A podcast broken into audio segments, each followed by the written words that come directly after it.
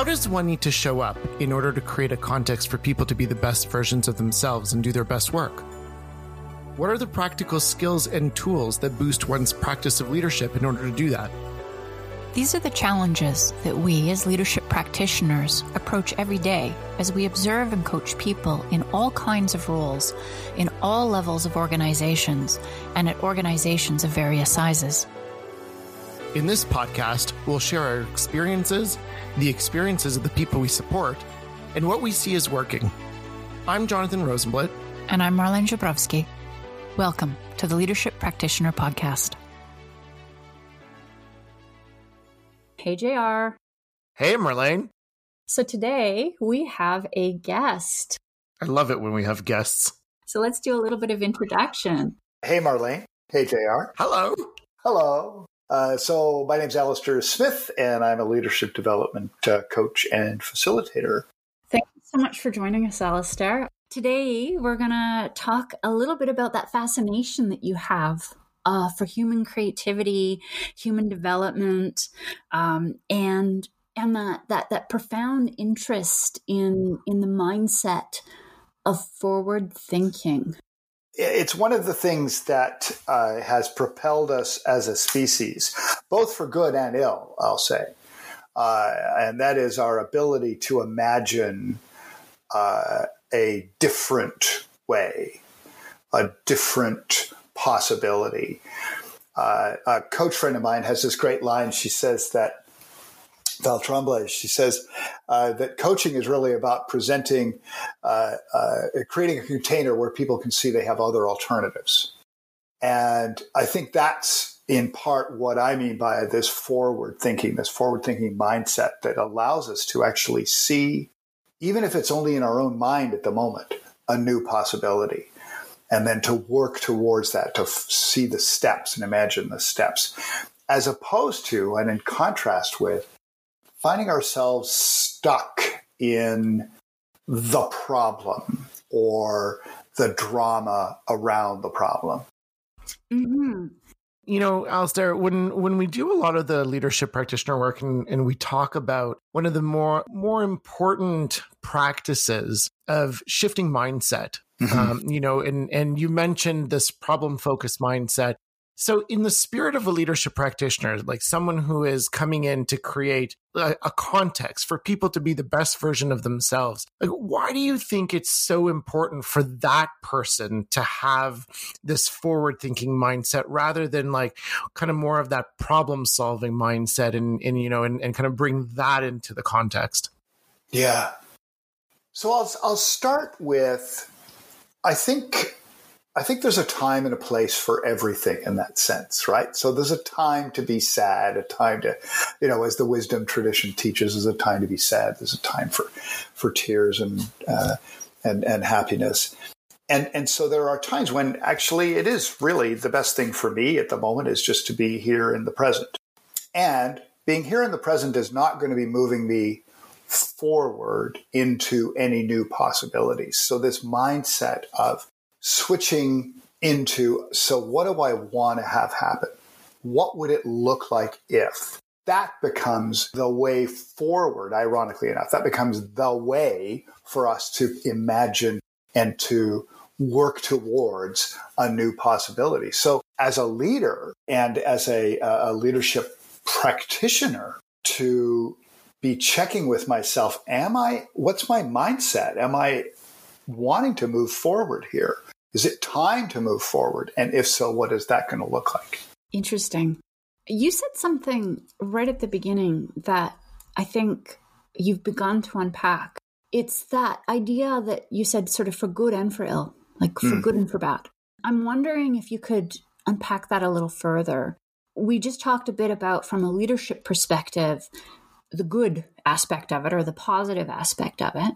And I'm wondering when you mention that idea of mindfulness, that that might be connected to the idea of where it's not necessarily the right time and place for forward thinking. It's a cool question. In terms of where I was going about good or ill, I can imagine a future and I could choose to work towards a future that might be good for me, but for no one else. or might be good for people who look like me, but not other people. Nazism was imagining a thousand year Reich. Right. Very forward. Right. That's that's a forward thinking way of uh, of, of and not so good for lots of other people. So I wouldn't.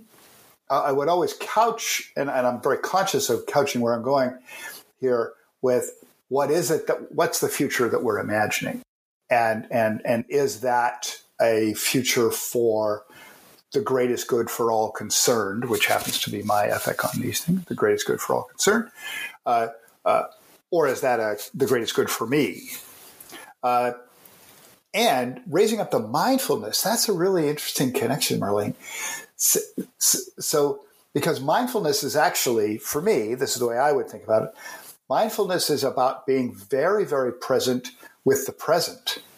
And it's it's coming out of that kind of practice that I believe that we're able to actually imagine those kinds of futures that are about the greatest good for all concerned. Mm-hmm. Much more effectively than just making stuff up as I go.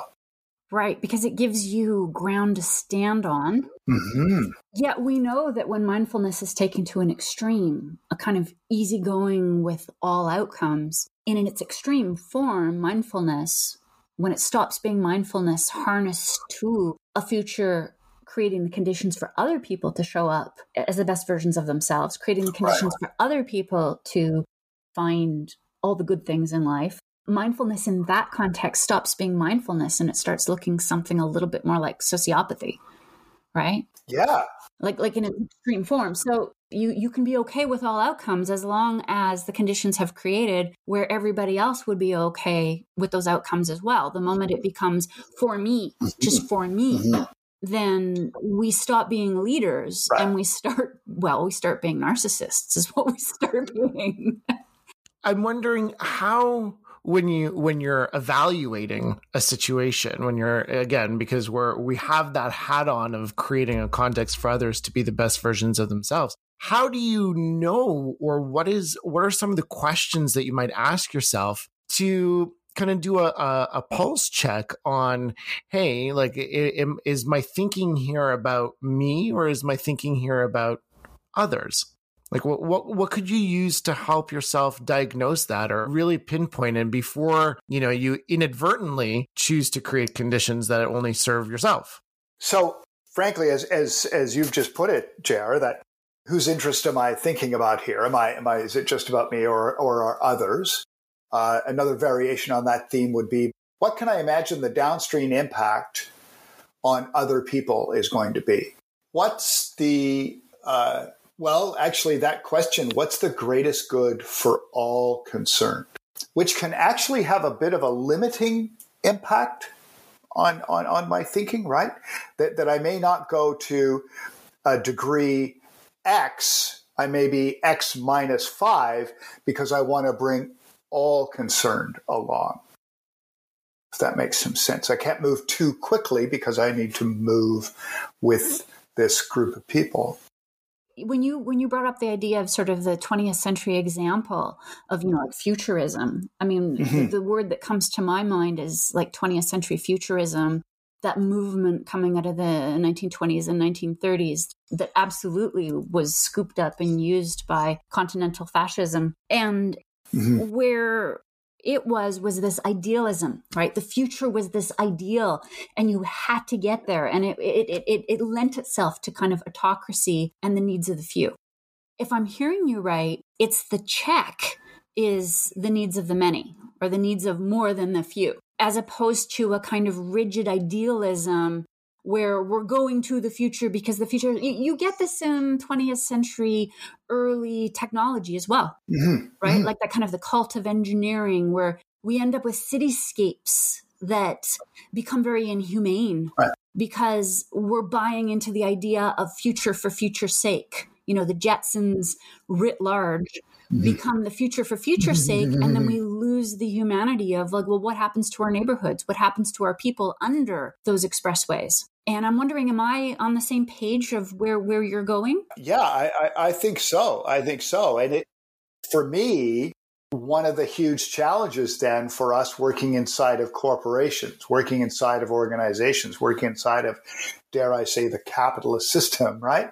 Is that we're not really taught, we're not really trained to think about anything but the success of the organization or my own personal success. I'm just off a call, for example, where we are talking about the relationship between uh, the corporate ladder and a corporate lattice, which to me, this, the, the, the latter, the corporate, the corporate lattice, is probably closer to where we're at in the current milieu.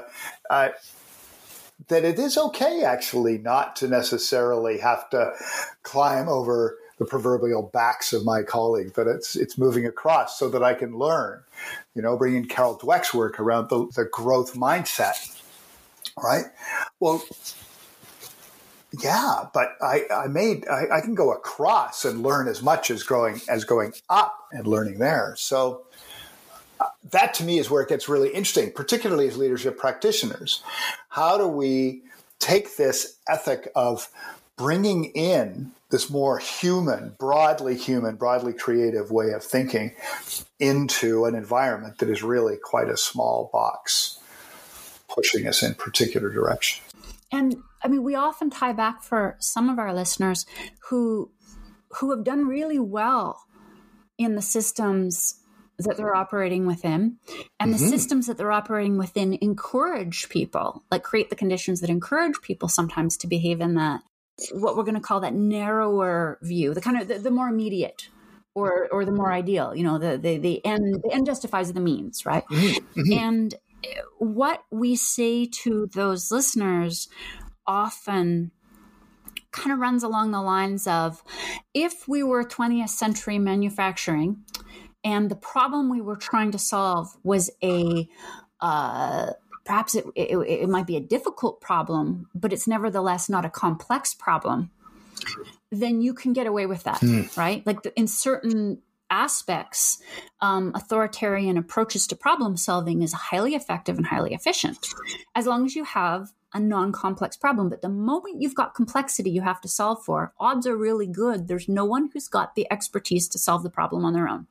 Consequently, you need to tap into diversity, right? This is this is this is sort of a, a kind of an argument for people are like, yeah, Marlene, but you know, we have to be managers, we have to be vice presidents, you know, we have to do our jobs. And within those systems, we can say, with with great deal of legitimacy if you are trying to solve complex problems you can't do that alone you need to be able to co-create your solutions. And if you don't create a context where other people can come together and co-create with you you'll be trapped in your own your only ability will be to solve the maybe very difficult but nevertheless not complex or even complicated kinds of problems. So so now that's why yeah, yeah, yeah. we don't buy into all of this but we want a healthier happier world for all of us even if you're like no i will exclude that from my thinking sorry man you still got to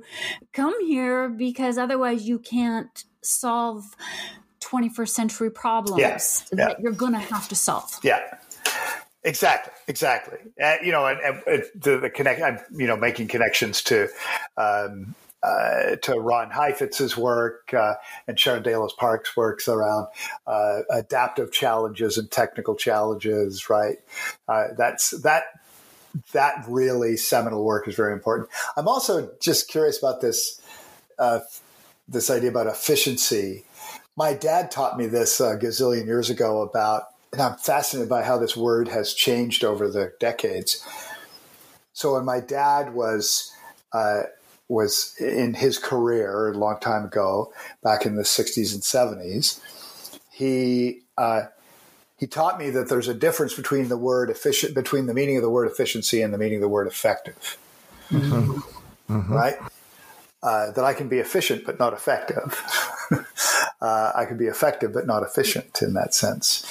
Um, and what I am concerned about in lots of leadership practices and, and, and the work of leaders is that we're finding ourselves where finding ourselves in times and places where efficiency is conflated with with effectiveness that, that, that we actually think that as long as I can make it efficient, it'll be effective.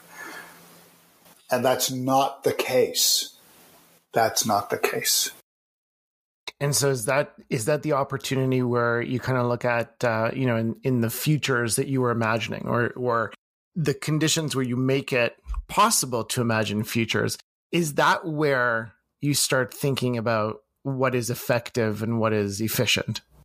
Yeah, I, I, just had a little bit of an insight there with that question, JR. Thank you. Right. Um, as we say in coaching, that great clarifying question.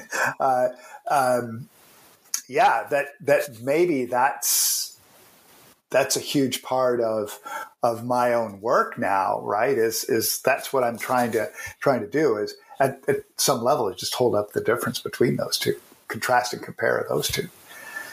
And what's going on in my life as a, as a leadership practitioner what's going on in the you know it, are we pushing too hard on efficiency Where, what will make this effective we're just nodding all yeah. three of us. We're just yeah, sitting there nodding. Like it's profound man.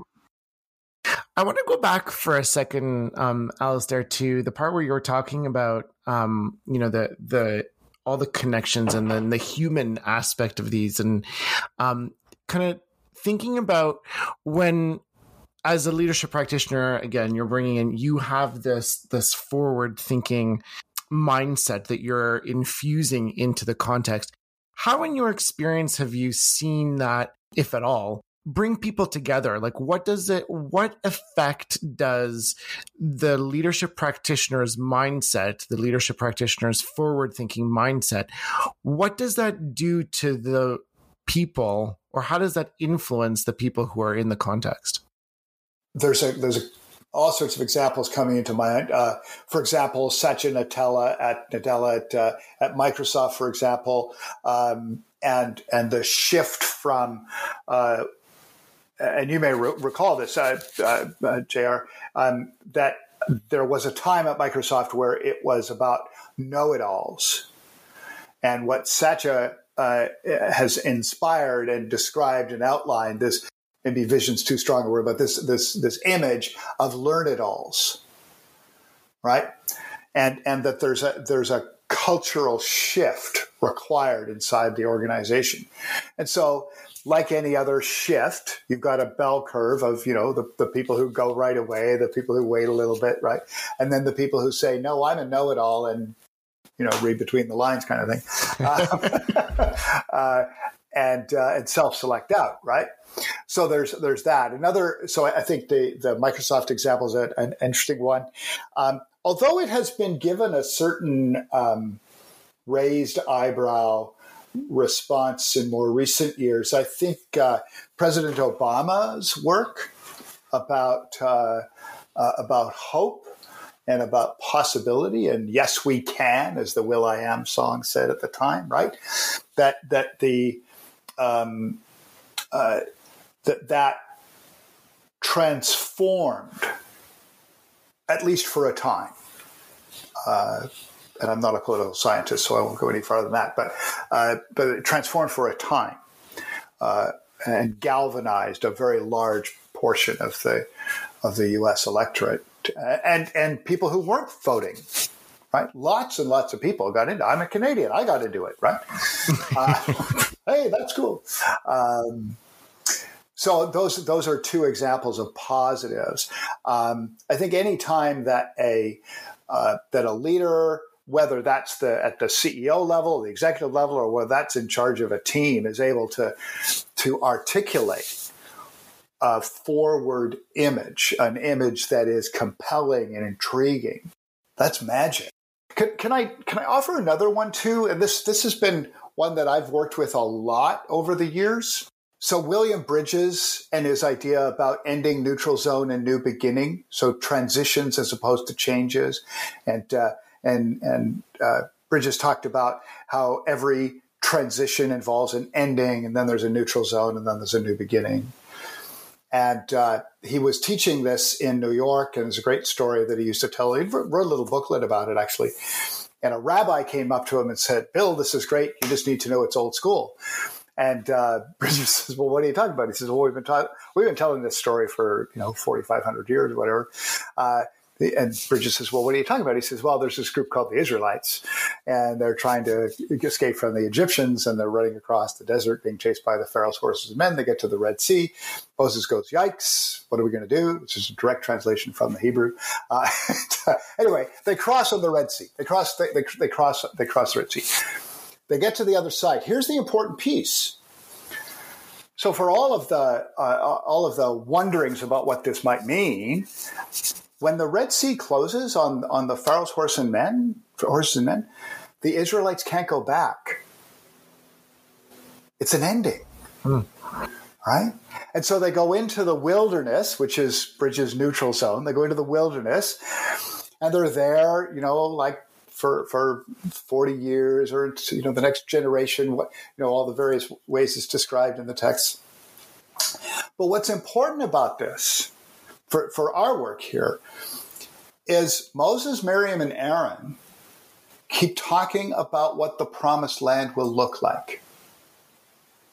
That's what moves the group forward. That's what moves the people forward.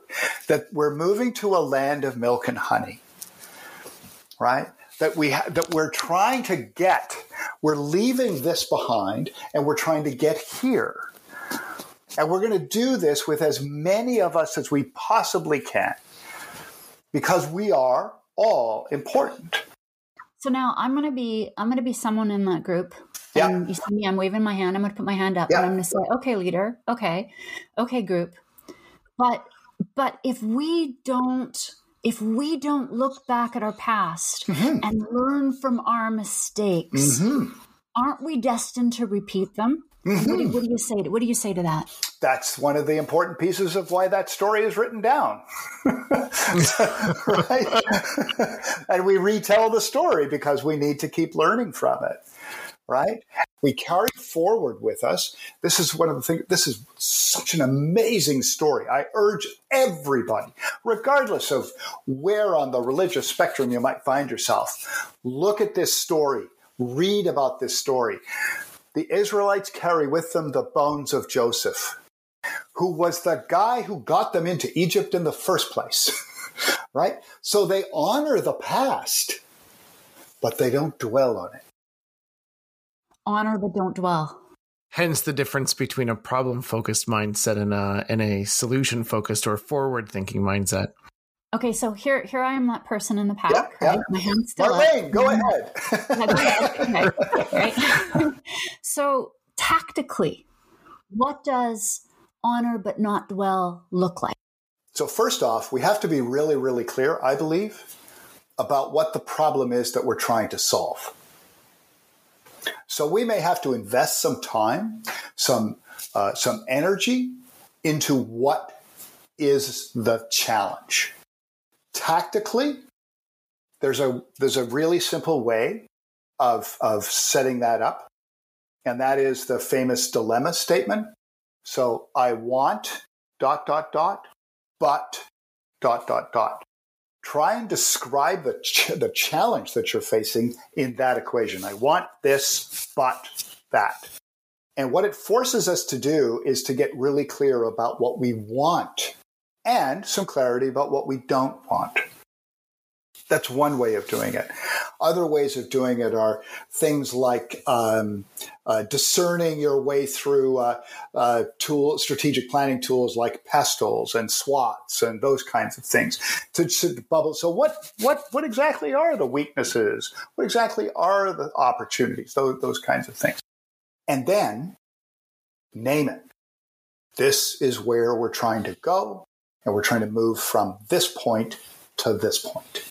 We don't need to hear more story about what it was like at point A. We need to start focusing now on point B. Can you unpack for us what the naming it does for us? Well, uh, there's a couple of different things going there. Naming it is a uh, a really important part of getting uh, of getting clarity in an easily remembered way. So where I'm going with that is that we need to be able to say, here's where we're going, here's where we were. But if we just gave it a name, you could you could even say, you know, here where we're going is uh, is JR. we just name it JR, right? Uh, that, like the, I've never had a name. I've never had a place named after me. Yeah, like or uh, I, I always loved the fact that the Barenaked Ladies, their first album was called Gordon. because they needed you would need a name for the album. Okay, we'll name the album Gordon, right? um, but it keeps it easily remembered. I, I wonder, as you were talking, I just had a spark go off. And so I just want to throw this idea out there and see what you guys think about this. Back to that idea of where we're creating the conditions not just for our ideas to thrive, but we're trying to create the conditions to allow the co creation of ideas. When I name it, it's a chance for you to say, yeah, Marlene, maybe not Gordon. How about Susan? yes. right? And and by naming it, I'm being succinct enough to give you an opportunity to tweak, to change, to offer another possibility. So it, it, it does lots of things tactically. It, it does. You're, you're exactly right, Marlene. The caveat that I'll add in here is that uh, as a this is where it's important that leaders leaders have a little at least a little hint of humility. What I mean by that is that um, as uh, couple of friends of mine have, have named ideas are like children. We like our own best. and, and so if as a leader, I'm presenting an idea, so my idea is we name it Gordon and you come back to me and say, oh, no, I think it should be Susan. We could be finding ourselves in a rather binary place. What is it about Susan that is so important for you as a name? What is it about Gordon that's so important for me? Let's let's have a conversation about that. So I, particularly as a leader, I need to be able to engage in the conversation about why Susan would be a good name and not Gordon, and not just say autocratically to go back 20 mm-hmm. minutes in the conversation, well, that's just the way it is. I'm the boss. Right? Maybe we could get, you know, we could use that as an opportunity to unpack the what of it, like the what and the why, and not get so bogged down in the how yeah, exactly. And and then we could probably find common ground around what is what is my intent such that Susan is popping out of my mouth and what is your intent such that Gordon is popping out of yours. And then in that space that could be the common ground of co-creation. Oh yeah. What I really like about the way that y- you guys are talking about it is it sounds like that space that w- you're you're talking about because we're, we're discussing a future possibility, we're talking about something that hasn't yet happened. And the way that you're positioning, you know, the whether it's the children or whether it's the what, you know, why, what is it for me? It, it almost sounds like you're intentionally creating the space or, or a safe space where you can dance around with these ideas because it's the future. It hasn't yet happened. So, in theory, anything's possible. Ah, yeah. That's nice, JR. Yeah. Yeah. Past has happened. Can't change it. And at the moment we go into the past, we lock ourselves into what was. And then it often becomes a, well, you know, it becomes blame. It becomes all these emotions that don't serve us. Right. But when we stay focused on future, we're focusing on openness, possibility, and and a kind of limitlessness. I don't know, JR, how would you tie that back? So to me, if you're talking about limitlessness, then you're ideally, again, in the way that you're talking about it, in the way that you're choosing to explore curiously, in the way that you're choosing to share information, ideally you would be doing it in such a way where because it hasn't happened yet, right? Then it's safe to talk about whatever, right? And to present ideas as you perceive them because they haven't happened yet. And so by inviting such conversation, but and and, and specifically creating the space to have such conversation, you're basically giving permission. And I hate to say giving permission, but mm. it's almost like making the permission explicit that anything goes. And so, hey, share so that we can move forward in a way that best serves all of us rather than me necessarily kind of like how I asked at the beginning rather than me necessarily having to decide does this serve me? Does this serve everybody? What do you think about that? Uh, I think it's a really great way of thinking about it. And there's a freedom, I think, uh, as well. I just echo that. There's a freedom in that kind of thinking about possibility without getting locked in, right? Like the, I'm just reflecting here on, on a couple of creative people that I know who one's a, a, a lyricist in, uh, and, and he, he talks about, it takes him about 20 minutes to get into it. But once he's into it, the possibilities are uh, just kind of take over because he's not overthinking it. He's not dwelling, to use your language, Marlene. He's not getting hung up on that blame and stuff, right? He's just trying it out. I'm hearing that distinction between effectiveness and efficiency there too. Mm-hmm. Mm-hmm. You know, that that 20 minutes to get into it, someone in that zone might go, "Whoa, this isn't very efficient." But my goodness, is it effective? Because yeah. having invested, it, it it pays back. It pays back on the creativity of of having taken that time. Yeah, that's great. One last question for yeah. you, Alisdair, mm-hmm. is that when I think about when I think again about creating context for people to be the best versions of themselves, how do you, as a leadership practitioner, how do you invite people around you? How do you invite them to share a forward thinking mindset? other than you obviously like show, you know, Marlene and I talk a lot about show rather than tell, but mm-hmm. what are some ways in which you've seen invitation really show up for this kind of mindset? You know, I think uh, I think show rather than tell is is absolutely vital on this, and and I'll just hold up that word invitation. Come and join me. Come and join us. A friend of mine, people would come.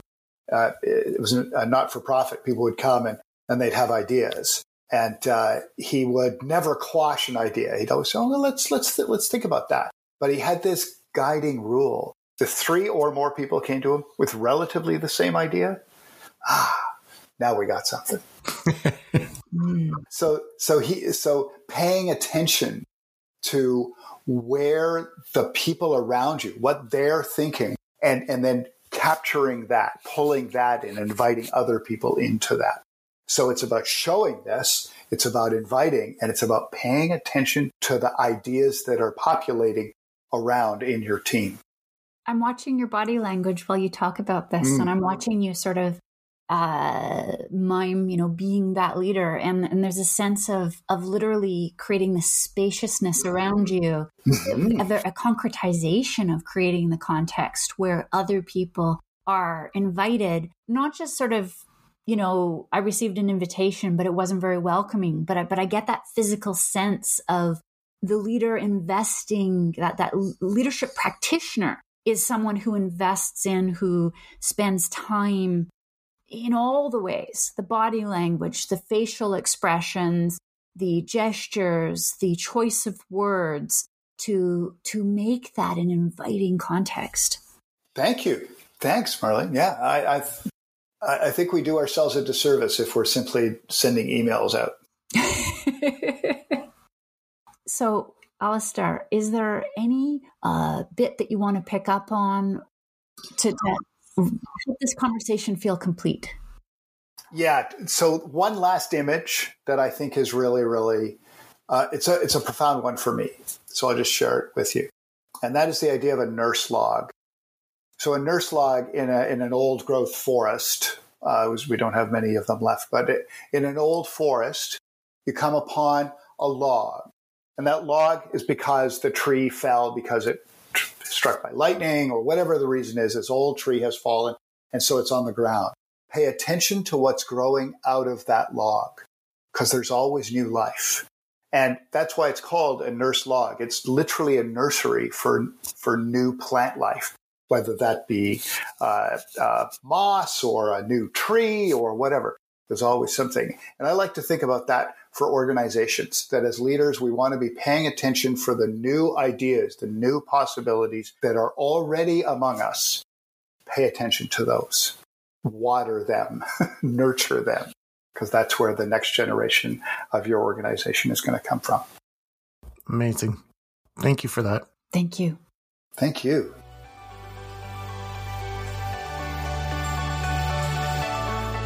Thank you for listening to the Leadership Practitioner Podcast. We invite you to share your thoughts on this episode and your thoughts on how you practice leadership. Join us in the Leadership Practitioner Connection, our community of like minded practitioners who aspire to create a context for people to be the best versions of themselves and do their best work. You can find it at leadershippractitioner.org slash connection. This podcast is listener supported. If you find value in what you've just heard, please consider supporting us. Monthly subscriptions start at $0.